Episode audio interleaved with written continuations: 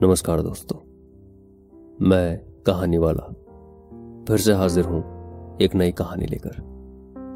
آج کی کہانی جو میں آپ سبھی کے لیے پڑھ رہا ہوں، اس کہانی کا نام ہے آنکھیں۔ اور اس کو لکھا ہے سعادت حسن منٹو نے۔ اس کے سارے جسم میں مجھے اس کی آنکھیں بہت پسند تھیں۔ یہ آنکھیں بالکل ایسی ہی تھی جیسے اندھیری رات میں موٹر کار کی ہیڈ لائٹس۔ جن کو آدمی سب سے پہلے دیکھتا ہے۔ آپ یہ نہ سمجھیے گا کہ وہ بہت خوبصورت آنکھیں تھیں۔ ہرگز نہیں۔ میں خوبصورتی اور بدصورتی میں تمیز کر سکتا ہوں۔ لیکن معاف کیجیے گا۔ ان آنکھوں کے معاملے میں صرف اتنا ہی کہہ سکتا ہوں کہ وہ خوبصورت نہیں تھی لیکن اس کے باوجود ان میں بے پناہ کشش تھی۔ میری اور ان آنکھوں کی ملاقات ایک اسپتال میں ہوئی۔ میں اس اسپتال کا نام آپ کو بتانا نہیں چاہتا۔ اس لیے کہ اس سے میری اس کہانی کو کوئی فائدہ نہیں پہنچے گا۔ بس آپ یہی سمجھ لیجیے کہ ایک اسپتال تھا، جس میں میرا ایک عزیز آپریشن کرانے کے بعد اپنی زندگی کی آخری سانس لے رہا تھا۔ یوں تو میں تیمارداری کا قائل نہیں۔ مریضوں کے پاس جا کر ان کو دم دلاسا دینا بھی نہیں آتا مجھے۔ لیکن اپنی بیوی کے پہم اشرار پر مجھے جانا پڑتا کہ میں اپنے مرنے والے عزیز کو اپنے خلوص اور محبت کا ثبوت دے سکوں۔ یقین مانیے کہ مجھے سخت کوفت ہو رہی تھی۔ اسپتال کے نام سے ہی مجھے نفرت ہے، معلوم نہیں کیوں۔ شاید اس لیے کہ ایک بار بمبئی میں اپنی بوڑھی ہمسائی کو، جس کی کلائی میں موچ آ گئی تھی، مجھے جے جے اسپتال میں لے جانا پڑا تھا۔ وہاں کیجویلٹی ڈپارٹمنٹ میں مجھے کم سے کم ڈھائی گھنٹے انتظار کرنا پڑا تھا۔ وہاں میں جس آدمی سے بھی ملا، لوہے کے مانند سرد اور بے حس تھا۔ ہاں تو میں ان آنکھوں کا ذکر کر رہا تھا جو مجھے بے حد پسند تھی۔ پسند کا معاملہ انفرادی حیثیت رکھتا ہے۔ بہت ممکن ہے اگر آپ یہ آنکھیں دیکھتے تو آپ کے دل و دماغ میں کوئی رد عمل پیدا نہ ہوتا۔ یہ بھی ممکن ہے کہ آپ سے اگر ان کے بارے میں کوئی رائے طلب کی جاتی تو آپ کہہ دیتے، نہایت بائیات آنکھیں ہیں۔ لیکن جب میں نے اس لڑکی کو دیکھا تو سب سے پہلے مجھے اس کی آنکھوں نے اپنی طرف متوجہ کیا۔ وہ برقع پہنے ہوئی تھی، مگر نقاب اٹھا ہوا تھا۔ اس کے ہاتھ میں دوا کی بوتل تھی۔ اور وہ جنرل وارڈ کے برامدے میں ایک چھوٹے سے لڑکے کے ساتھ چلی آ رہی تھی۔ میں نے اس کی طرف دیکھا تو اس کی آنکھوں میں جو بڑی تھی نہ چھوٹی، سیاہ تھی نہ بھوری، نیلی تھی نہ سبز، ایک عجیب قسم کی چمک پیدا ہوئی۔ میرے قدم رک گئے، وہ بھی ٹھہر گئی۔ اس نے اپنے ساتھی لڑکے کا ہاتھ پکڑا اور بوکھلائی ہوئی آواز میں کہا، تم سے چلا نہیں جاتا۔ لڑکے نے اپنی کلائی چھڑائی اور تیزی سے کہا چل تو رہا ہوں۔ میں نے یہ سنا تو اس لڑکی کی آنکھوں کی طرف دوبارہ دیکھا۔ اس کے سارے وجود میں صرف اس کی آنکھیں ہی تھی جو مجھے پسند آئی تھی۔ میں آگے بڑھا اور اس کے پاس پہنچ گیا۔ اس نے مجھے پلکے نہ جھپکنے والی آنکھوں سے دیکھا اور پوچھا ایکس رے کہاں لیا جاتا ہے؟ اتفاق کی بات یہ تھی کہ ان دنوں ایکس رے ڈپارٹمنٹ میں میرا ایک دوست کام کر رہا تھا اور میں اسی سے ملنے کے لیے آیا تھا۔ میں نے اس لڑکی سے کہا، آؤ، میں تمہیں وہاں لے چلتا ہوں۔ میں بھی ادھر ہی جا رہا ہوں۔ لڑکی نے اپنے ساتھی لڑکے کا ہاتھ پکڑا اور میرے ساتھ چل پڑی۔ میں نے ڈاکٹر صادق کو پوچھا تو مجھے معلوم ہوا کہ وہ ایکس رے لینے میں مصروف ہیں۔ دروازہ بند تھا اور باہر مریضوں کی بھیڑ لگی تھی۔ میں نے دروازہ کھٹکھٹایا۔ اندر سے تیز و تند آواز آئی۔ ارے، کون ہے دروازہ؟ مت ٹھوکو۔ لیکن میں نے پھر دستک دی۔ دروازہ کھلا اور ڈاکٹر صادق مجھے گالی دیتے دیتے رہ گیا۔ اوہ، تم ہو۔ ہاں بھائی میں تم سے ہی ملنے آیا تھا۔ دفتر میں گیا تو معلوم ہوا کہ تم یہاں ہو۔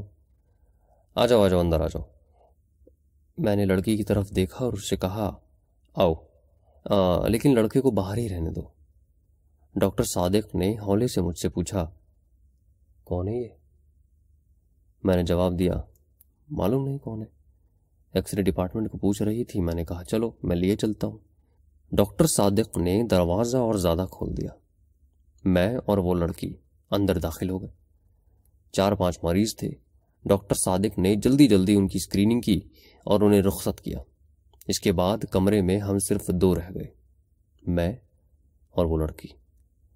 ڈاکٹر صادق نے مجھ سے پوچھا، انہیں کیا بیماری ہے؟ میں نے اس لڑکی سے پوچھا، کیا بیماری ہے تمہیں؟ ایکس رے کے لیے تم سے کس ڈاکٹر نے کہا تھا؟ اندھیرے کمرے میں لڑکی نے میری طرف دیکھا اور جواب دیا مجھے معلوم نہیں کیا بیماری ہے۔ ہمارے محلے میں ایک ڈاکٹر ہیں۔ انہوں نے کہا تھا ایکس رے لے لو۔ ڈاکٹر صادق نے اس سے کہا کہ مشین کی طرف آئے۔ وہ آگے بڑھی تو بڑے زور کے ساتھ اس سے ٹکرا گئی۔ ڈاکٹر نے تیز لہجے میں اس سے کہا، کیا تمہیں سجھائی نہیں دیتا؟ لڑکی خاموش رہی۔ ڈاکٹر نے اس کا برقع اتارا اور اسکرین کے پیچھے کھڑا کر دیا۔ پھر اس نے سوئچ آن کیا۔ میں نے شیشے میں دیکھا تو مجھے اس کی پسلیاں نظر آئیں۔ اس دل بھی ایک کونے میں کالے سے دھبے کی صورت میں دھڑک رہا تھا۔ ڈاکٹر صادق پانچ چھ منٹ تک اس کی پسلیوں اور ہڈیوں کو دیکھتا رہا۔ اس کے بعد اس نے سوئچ آف کر دیا اور روشنی کر کے مجھے مخاطب ہوا۔ چھاتی بالکل صاف ہے۔ لڑکی نے معلوم نہیں کیا سمجھا کہ اپنی چھاتیوں پر جو کافی بڑی بڑی تھی، دوپٹے کو درست کیا اور برقع ڈھونڈنے لگی۔ برقع ایک کونے میں میز پر پڑا تھا۔ میں نے بڑھ کر اسے اٹھایا اور اس کے حوالے کر دیا۔ ڈاکٹر صادق نے رپورٹ لکھی اور اس سے پوچھا، کیا نام ہے تمہارا؟ لڑکی نے برقع اڑتے ہوئے جواب دیا جی میرا نام میرا نام حنیفہ ہے۔ حنیفہ۔ ڈاکٹر صادق نے اس کا نام پرچی پر لکھا اور اس کو دے دی۔ جاؤ یہ اپنے ڈاکٹر کو دکھا دینا۔ لڑکی نے پرچی لی اور قمیض کے اندر اپنی انگیاں میں اڑس لی۔ جب وہ باہر نکلی تو میں غیر ارادی طور پر اس کے پیچھے پیچھے تھا۔ لیکن مجھے اس کا پوری طرح احساس تھا کہ ڈاکٹر صادق نے مجھے شک کی نظروں سے دیکھا تھا۔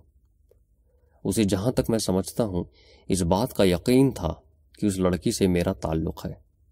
حالانکہ جیسا آپ جانتے ہیں، ایسا کوئی معاملہ نہیں تھا، سوائے اس کے کہ مجھے اس کی آنکھیں پسند آ گئی تھی میں اس کے پیچھے پیچھے تھا۔ اس نے اپنے ساتھی لڑکے کی انگلی پکڑی ہوئی تھی۔ جب وہ تانگوں کے اڈے پر پہنچی تو میں نے حنیفہ سے پوچھا، تمہیں کہاں جانا ہے؟ اس نے ایک گلی کا نام لیا تو میں نے اسے جھوٹ موٹ کہا مجھے بھی ادھر ہی جانا ہے، میں تمہیں تمہارے گھر چھوڑ دوں گا۔ میں نے جب اس کا ہاتھ پکڑ کر تانگے میں بٹھایا تو مجھے محسوس ہوا کہ میری آنکھیں ایکسریز کا شیشہ بن گئی ہیں۔ مجھے اس کا گوشت پوست دکھائی نہیں دیتا تھا، صرف ڈھانچہ نظر آتا تھا، لیکن اس کی آنکھیں وہ بالکل ثابت و سالم تھی جن میں بے پناہ کشش تھی۔ میرا جی چاہتا تھا کہ اس کے ساتھ بیٹھوں، لیکن یہ سوچ کر کوئی دیکھ لے گا، میں نے اس کے ساتھ ہی لڑکے کو اس کے ساتھ بٹھا دیا اور میں خود اگلی نشست پر بیٹھ گیا۔ میں میں سعادت حسن منٹو ہوں۔ منٹو؟ یہ منٹو کیا ہوتا ہے؟ کشمیریوں کی ایک ذات ہے۔ ہم بھی کشمیری ہیں۔ اچھا ہم کنگ وائے ہیں۔ میں نے مڑ کر اس سے کہا، یہ تو بہت اونچی ذات ہے۔ وہ مسکرائی اور اس کی آنکھیں اور زیادہ پرکشش ہو گئی۔ میں نے اپنی زندگی میں بے شمار خوبصورت آنکھیں دیکھی تھی لیکن وہ آنکھیں وہ آنکھیں جو حنیفہ کے چہرے پر تھیں، بے حد پرکشش تھیں۔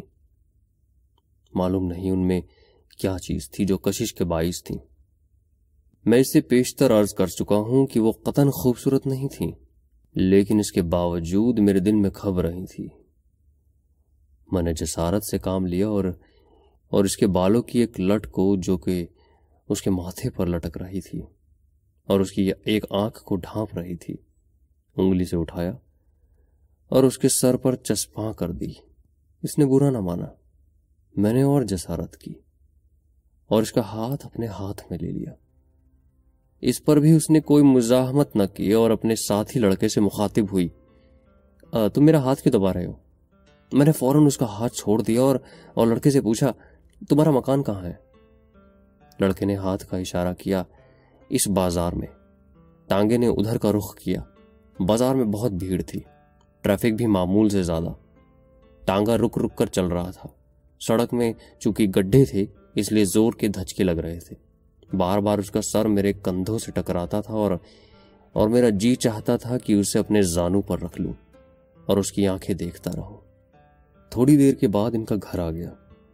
لڑکے نے تانگے والے سے رکنے کے لیے کہا، جب تانگا رکا تو وہ نیچے اترا۔ حنیفہ بیٹھی رہی۔ میں نے اس سے کہا، تمہارا گھر آ گیا ہے۔